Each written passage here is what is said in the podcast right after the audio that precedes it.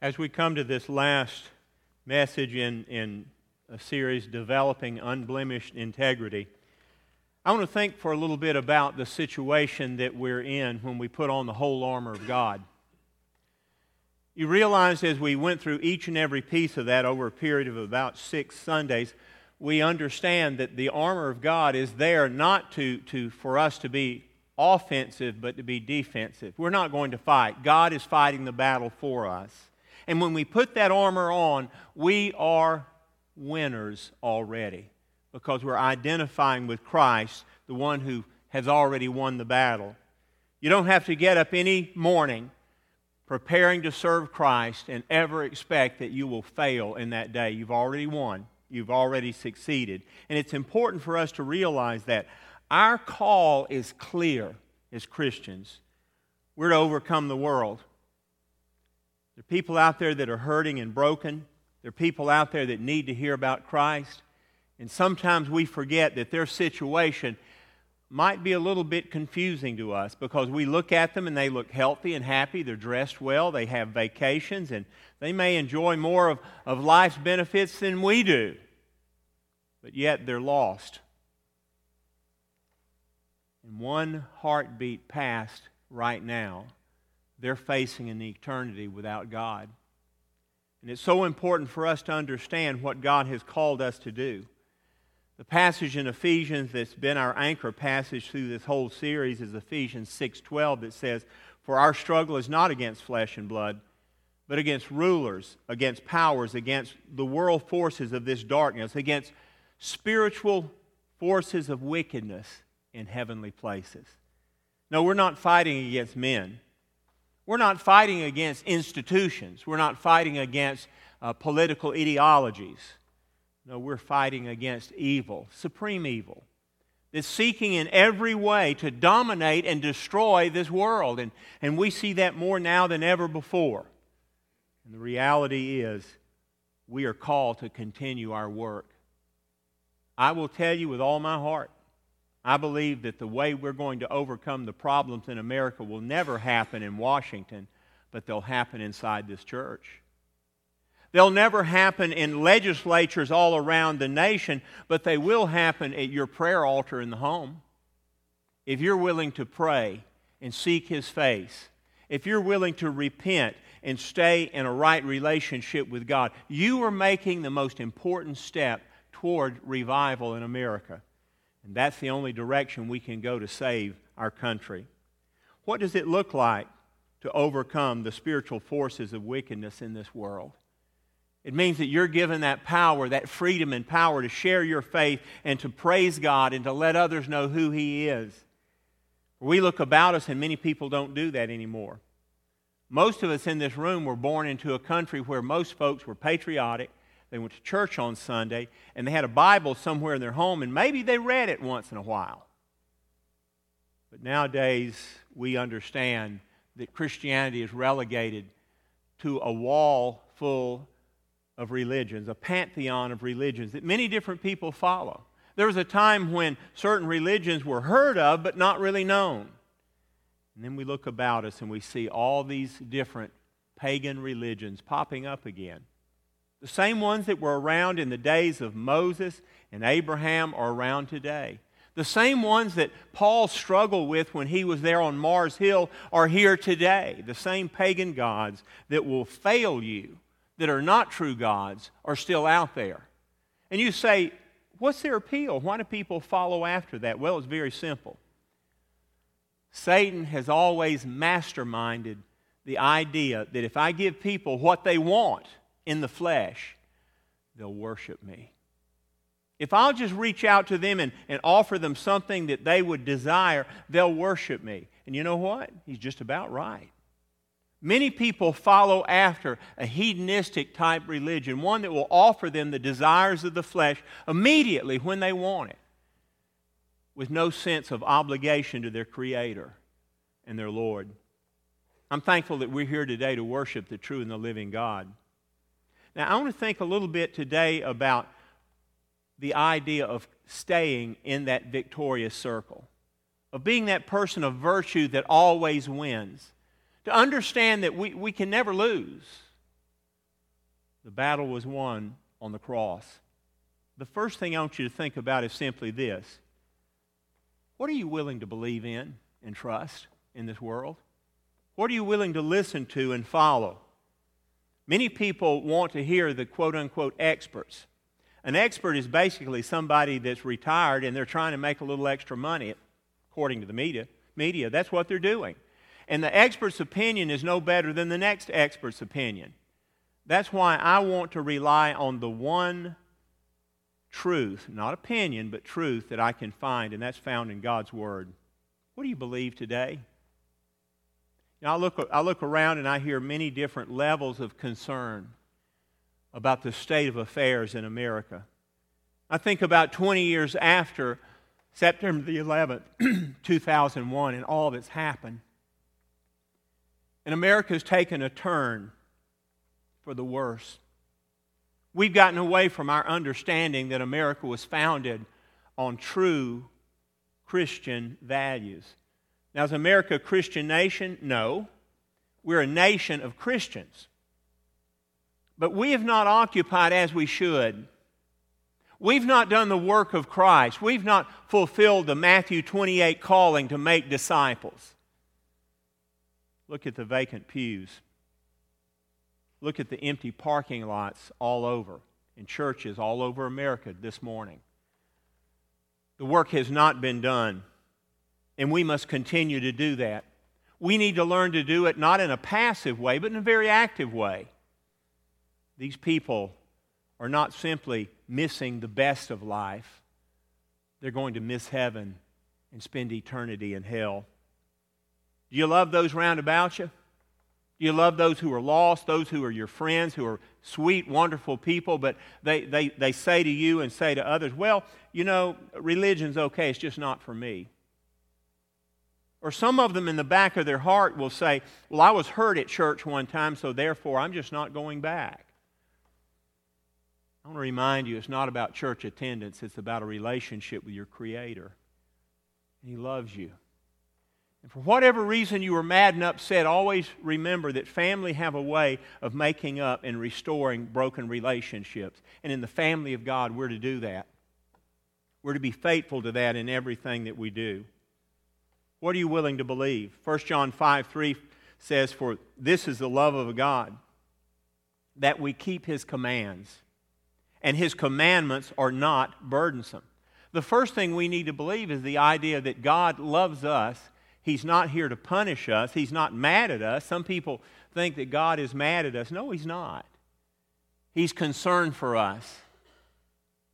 When it's your responsibility to watch after a small child and, and you take them in your backyard and they're, they're teetering around enjoying the, themselves and you look over at a distance in the direction they're going in, they're heading towards a snake. You're not sure whether it's a poisonous snake, but it's a snake. That's all that you know.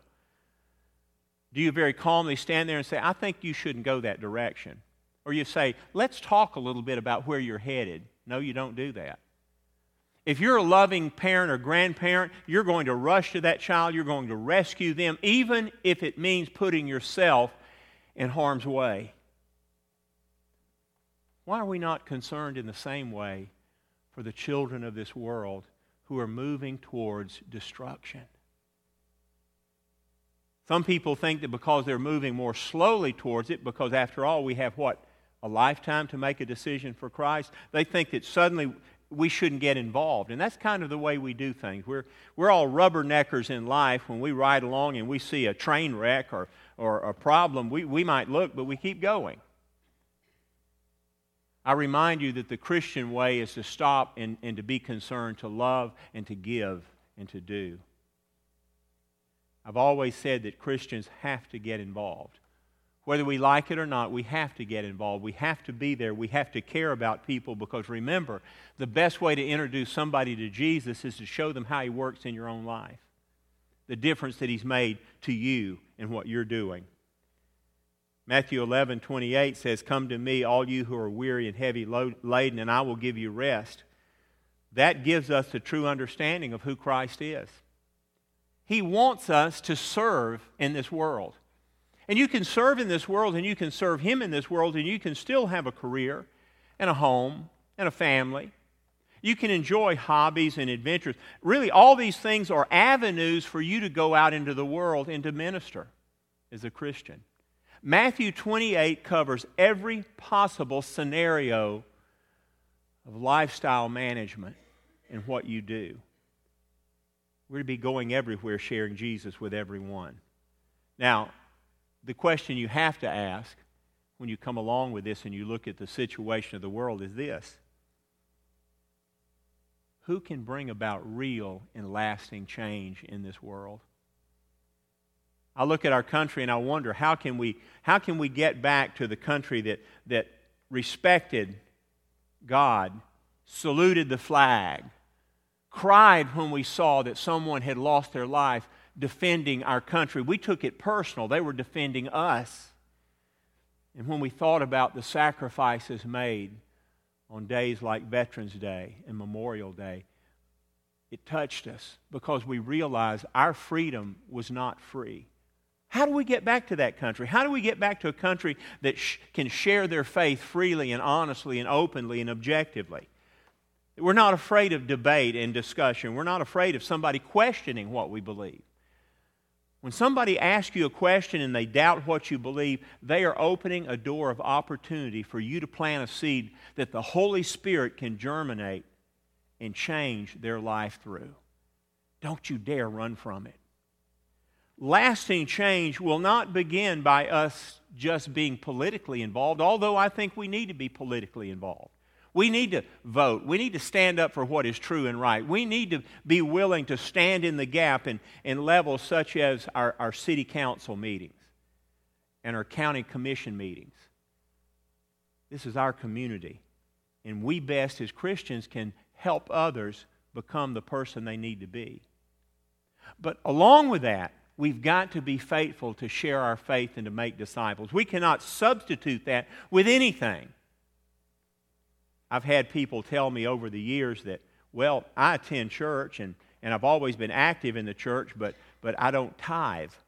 Um, because they say, well, what I do in church is my tithe. It sounds real spiritual. The only problem is God said to tithe. He said, where your money is, your heart is. And if you trust God with your soul, certainly you're going to trust God with your money you're going to give. I've never preached a sermon on stewardship. I've never had to. This church believes in giving because this church believes in worshiping in totality. And if you come to church and you don't give, you've not really worshiped because you don't trust God with everything you've got. God gives us things that money couldn't buy. And like a friend told me many years ago, he said, Whatever I give to God is so minuscule compared to what He's given to me that he said it's an honor and a privilege and a dignity to be, be able to be involved in some way. And, and, and, and just as, as Harriet prayed for us, all of us a little bit ago for our offering and mentioned our missionaries, how they need what we give in such a special way. You realize that the day will come that you will go to heaven and there will be somewhere in heaven a long line and you will be at the beginning of that line. And people will walk up to you and they will hug your neck and they'll say, Thank you. You gave, so this missionary came and I met Jesus. Thank you for that. We're going to see that in heaven. All the, all the missionaries we supported that brought people to Christ, we're going to meet those people. We're going to meet those missionaries there. We're going to meet those who were martyred for their faith, that were willing to die because they believed dying for Jesus was better than living for the flesh. Those are the people that encourage me. And that's why we need to have lasting change. We need to bring it about in this world. We can, we can accomplish a lot of things in this life. We can change our part of the world, but if we don't reach out for Christ's sake to the broken in this world, we have failed the cause of Christ totally and absolutely. Being born again is, is not a buzzword, it means to begin a new direction in life. You know, the word that we use for one that's come to a conviction of sins and has changed, we say repent. And, and the word repentance is a simple word. You see it all the time. When you see one of those arrows on a sign and it goes up and it loops around and goes back, that means you can take a U turn. And that's what repent means. It means you can turn around and go back the other way. You're going the wrong way if you're following Satan in the world, and you can repent and turn and follow Christ. It's just that simple. Does it mean you have to follow a, a certain set of do's and don'ts? Well, guess what? God places within your heart something that's amazing. I call it a spiritual GPS. It's, it's called the Holy Spirit. And the Holy Spirit will guide you in all things. And this is the book, as you read it, that the Holy Spirit will guide you through. I've had people tell me, I don't understand the Bible, and they get saved, and all of a sudden they'll say, You know, I never saw that before. I don't remember reading this before. The illumination of Scripture through the Holy Spirit is so powerful, and it's so important. It's important when we teach, and those of you here that are teachers, and you teach Scripture in Sunday school or, or to a missions group or children's group, what you do is very important because what you do is you feed in very little small doses truth that's palatable to the system, that can change their hearts. Always love to sit and listen to Gina do her children's sermon and watch the kids go back through there, mainly because I'm glad I'm not over there waiting for them because that's a tough group. You know that? I mean, they are, they're, it's not t- tough that, that they won't accept what you're saying. They love what you're saying. They're just a tough group because they're going in 10 different directions at once. But you know what? I know God gives us the grace to do that. Because Terry Austin sitting right in front of me. She's been teaching kindergarten for how many years? 41 years, and she's still alive. You can do that. It doesn't mean you do it simply. You plan it out. And that's why, as Christians, if, if you're taking a friend to go fishing or out to eat or for coffee or to go shopping and you know they're lost, don't just simply say a quick prayer, Lord, be with us today. No, don't do that at all. Say, God, over the next week before we go on that journey, please give me the words to say. Help me to plant the seeds in their life that will make a difference. If every member of this church would go after a friend or family member or coworker that was lost. Build a relationship with them. Come into a, a, a, circle of trust with them so that they will listen to you on a different level than just a casual friend. And then share from your heart. I can't tell you the difference that would make. That's what revival is about. Had a man tell me years ago, he said, My idea of revival is getting a bunch of folks in and get somebody that's lived a rough life and been saved and get a good choir to sing and just get it. I said, Yeah, that, that's good. That worked 40 years ago. People don't come to church like that anymore. I wish they did. When I started out in ministry, they'd do that. You know where we're going to? We're going right back to where Jesus was one on one.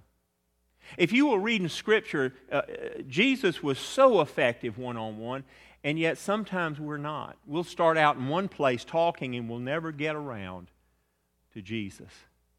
We've got to learn to do that. But thirdly, I want you to realize this salvation is a free gift, but it has a cost. Now, that's not the fine print at the bottom of the contract. That's not what they yell out real quickly after you have an ad for an attorney or a doctor. Not at all. Salvation is free. We don't purchase it. There's nothing we can do for it. It, it is so precious, it's so valuable, there's, there's nothing we could offer in exchange for our own soul. Jesus did for us what we could not do for ourselves.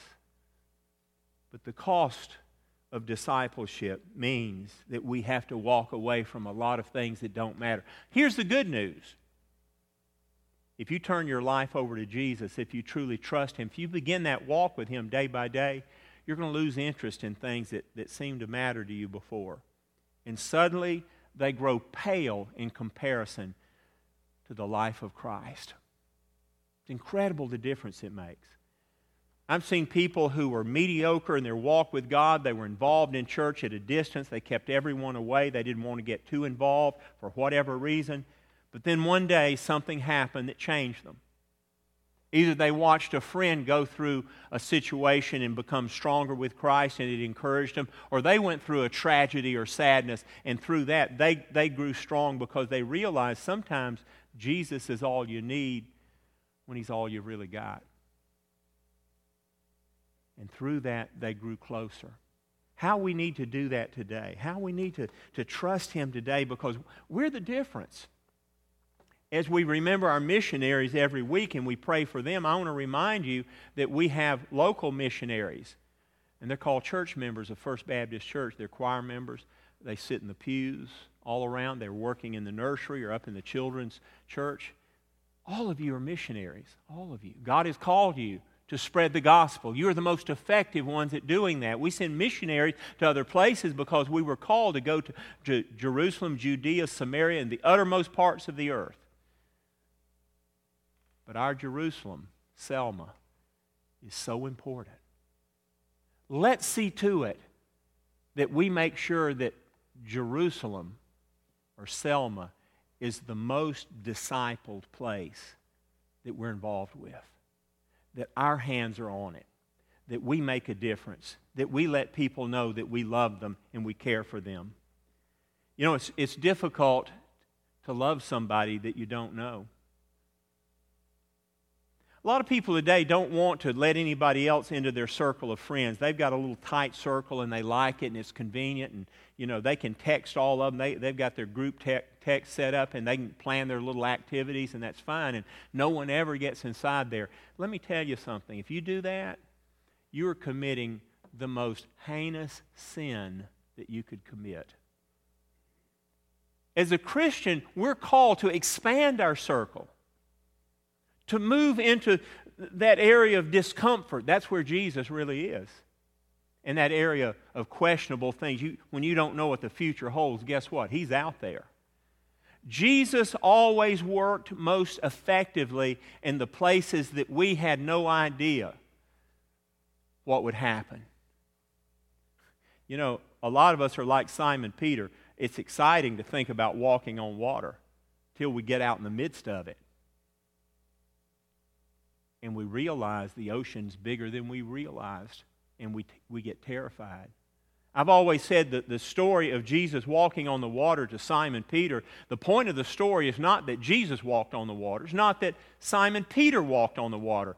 It's that when Simon Peter was sinking, Jesus could save him. That's what matters. Miracles are miracles, and they happen. They're rare, but they happen. But the reality is, a God that can rescue you from your situation and restore you to where you need to be is the God you need to stay focused on for the rest of your life. I love Judson College. I'm heartbroken that that school is closing or has closed. I had the privilege of being on the Board of Governors for many years there and had the opportunity, and I loved it, to teach there for some time. School is not named after Adoniram Judson, the, the great missionary from Burma, not at all. It's named after Anne Hasseltine Judson. Adoniram Judson sweated out Burma's heat for 18 years. 18 years without a furlough. His first six years, he had no convert, none whatsoever. He was tortured, in prison. He would cry and weep and pray, and nothing would happen. His wife's health broke, and he put her on a homebound vessel in the knowledge that he would not see her, most likely again.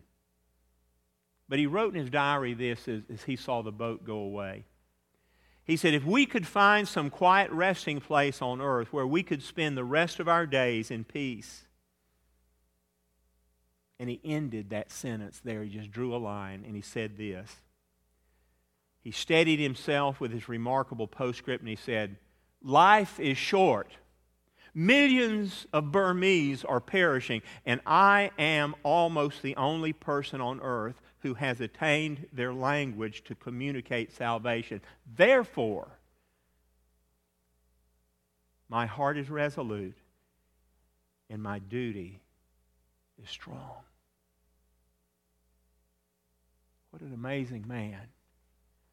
It's that kind of determination that's made Christianity what it is.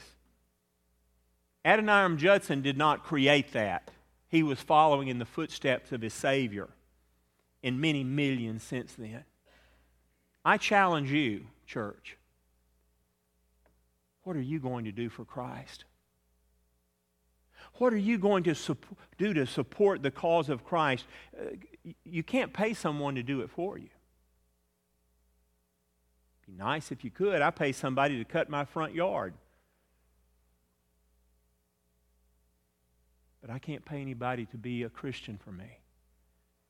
I can't get to heaven one day and say, yeah, but so and so, so and so, and so and so won people of Christ and, and I paid for them. No, that's expected. But it's demanded that you share your faith. You realize that here's the amazing thing you are the vessel of the Holy Spirit. God didn't just simply, you know, I, have been places before, and believe it or not, years ago when I was actually skinny, I used to run a lot. And I always loved going to certain runs. I didn't do a full marathon, I do a half marathon. But one of the amazing things, what would you always get at the end of the run? And by the way, Jeff, I ran the Peachtree Road Race twice. Almost got killed the second time. That's why I quit. You know what it feels like to have 50 people run over your back? I do. Um, at the end of it, they give you a t shirt. You know what's amazing? God doesn't give us a t shirt, He gives us the Holy Spirit. He doesn't give us recognition. He says, you will, you will sit with me in the heavenlies forever. You will sit at my banquet table. You will celebrate with me. I am building a new house for you. You will not retain this place that's crumbling. All of this is given to us. We need to be excited about that. We need to share that. We need to make a difference. The worst word that was ever created, as far as I'm concerned, in church is program. And nothing against people that do programs. I've, I've done programs all my, my life. But programs aggravate me because programs, as I've told you, they have a beginning, a middle, and an ending. And people love the ending. They like to finish the program and have their little snack and always say the same thing. What is it the Baptist saying we say? And a good time was had by all. You know what? Jesus never taught that. Never, ever. Never brought it up, never discussed it. He said, I want you to repent. That means to turn around and go the other way, and I want you to follow me. He didn't say, I want you to go take this course or this, this program for six weeks. No. He said, I want you to follow me, and I will make you a fisher of men. Who are you following today? You're following your grandparents or your parents, or you're following your cousin or, or the boss that, that owns your business. You're following your best friend or your hero or your role model. It's okay to follow certain people and let them establish guidelines for you, but remember this life is short. And you have this minuscule amount of time to serve Him. And yet, your eternal position in heaven is determined by what you do here on earth. You say, but if you get to heaven, you get to heaven. No. You have your lifetime here as a Christian to serve Him in such a way that eternally you will be thankful for that. And I pray that you will be obedient to Him. As Adoniram Judson said, life is short, million are perishing, and I'm the only one that can share with them. Dear people, there are folks you're going to encounter in life in this week that nobody else but you are called to share Jesus with them. You can talk to them about anything. Make sure you talk to them about Jesus. It's very simple. It's very simple. All you have to do, you don't have to explain theology to them. You don't have to explain the miracles to them. You, you don't have to answer their five most serious questions about why they don't believe in Christ. You don't have to do that at all. Just tell them what you have seen, heard, and felt of Jesus. That's all. The Holy Spirit will work out those other things with them, and the Holy Spirit will take your words and, and apply them in a palatable way that they will make a difference. The Holy Spirit will cause those words to touch them, and you, for eternity, will be thankful. Become that kind of follower with unblemished integrity, one who considers everything that you do measured and as a gift of hope to someone. And you'll have eternity to be thankful for it. Let us pray. Father, I thank you so much that your holy word strengthens us, but it also convicts us. It convicts us of sin and of righteousness and of judgment. We know we have sinned, Lord. We know you are righteous, and we know that a day of judgment is coming, not in this world, but in the next. It is incumbent that we make a choice to do that which is right. God, I pray that you would speak to someone this morning within the sound of my voice, that in their heart of hearts they've been talking to you for some time. They've been seeking what they should do, and, and conviction has taken their heart, and they understand there's a choice to be made, but they're standing at a position of neutrality. May they understand right now there is no neutral place with you, Lord. Either we're for you or we're against you. And it's important if conviction has come in our life for us to repent. So, Lord, I pray if there's someone here this morning that there's a conviction of sin and they want to come to know you as Savior, I pray that, that the Holy Spirit would give them the strength to walk down this aisle, speak to me. In a very short amount of time, we can pray and they can find sins forgiven. Lord, if there's someone here this morning that needs to come and join your church or to recommit themselves to the work of Christ here, Lord, I pray that they would hear your voice and they'd respond. Lord, there may be someone here this morning that says, I've not won people to Christ, and I wanted to. Today is the day for you to come forward, to kneel at this altar and pray. And the Spirit of God will give you the strength to do what you so desperately want to do and feel that you're inadequate. Yet within each of us that know you as Savior, there's a Holy Spirit that is adequate and able. Father, may we trust you now. And may in this time of invitation, may we embrace the calling that you've given to us. For we pray this in your holy name, Lord. Amen.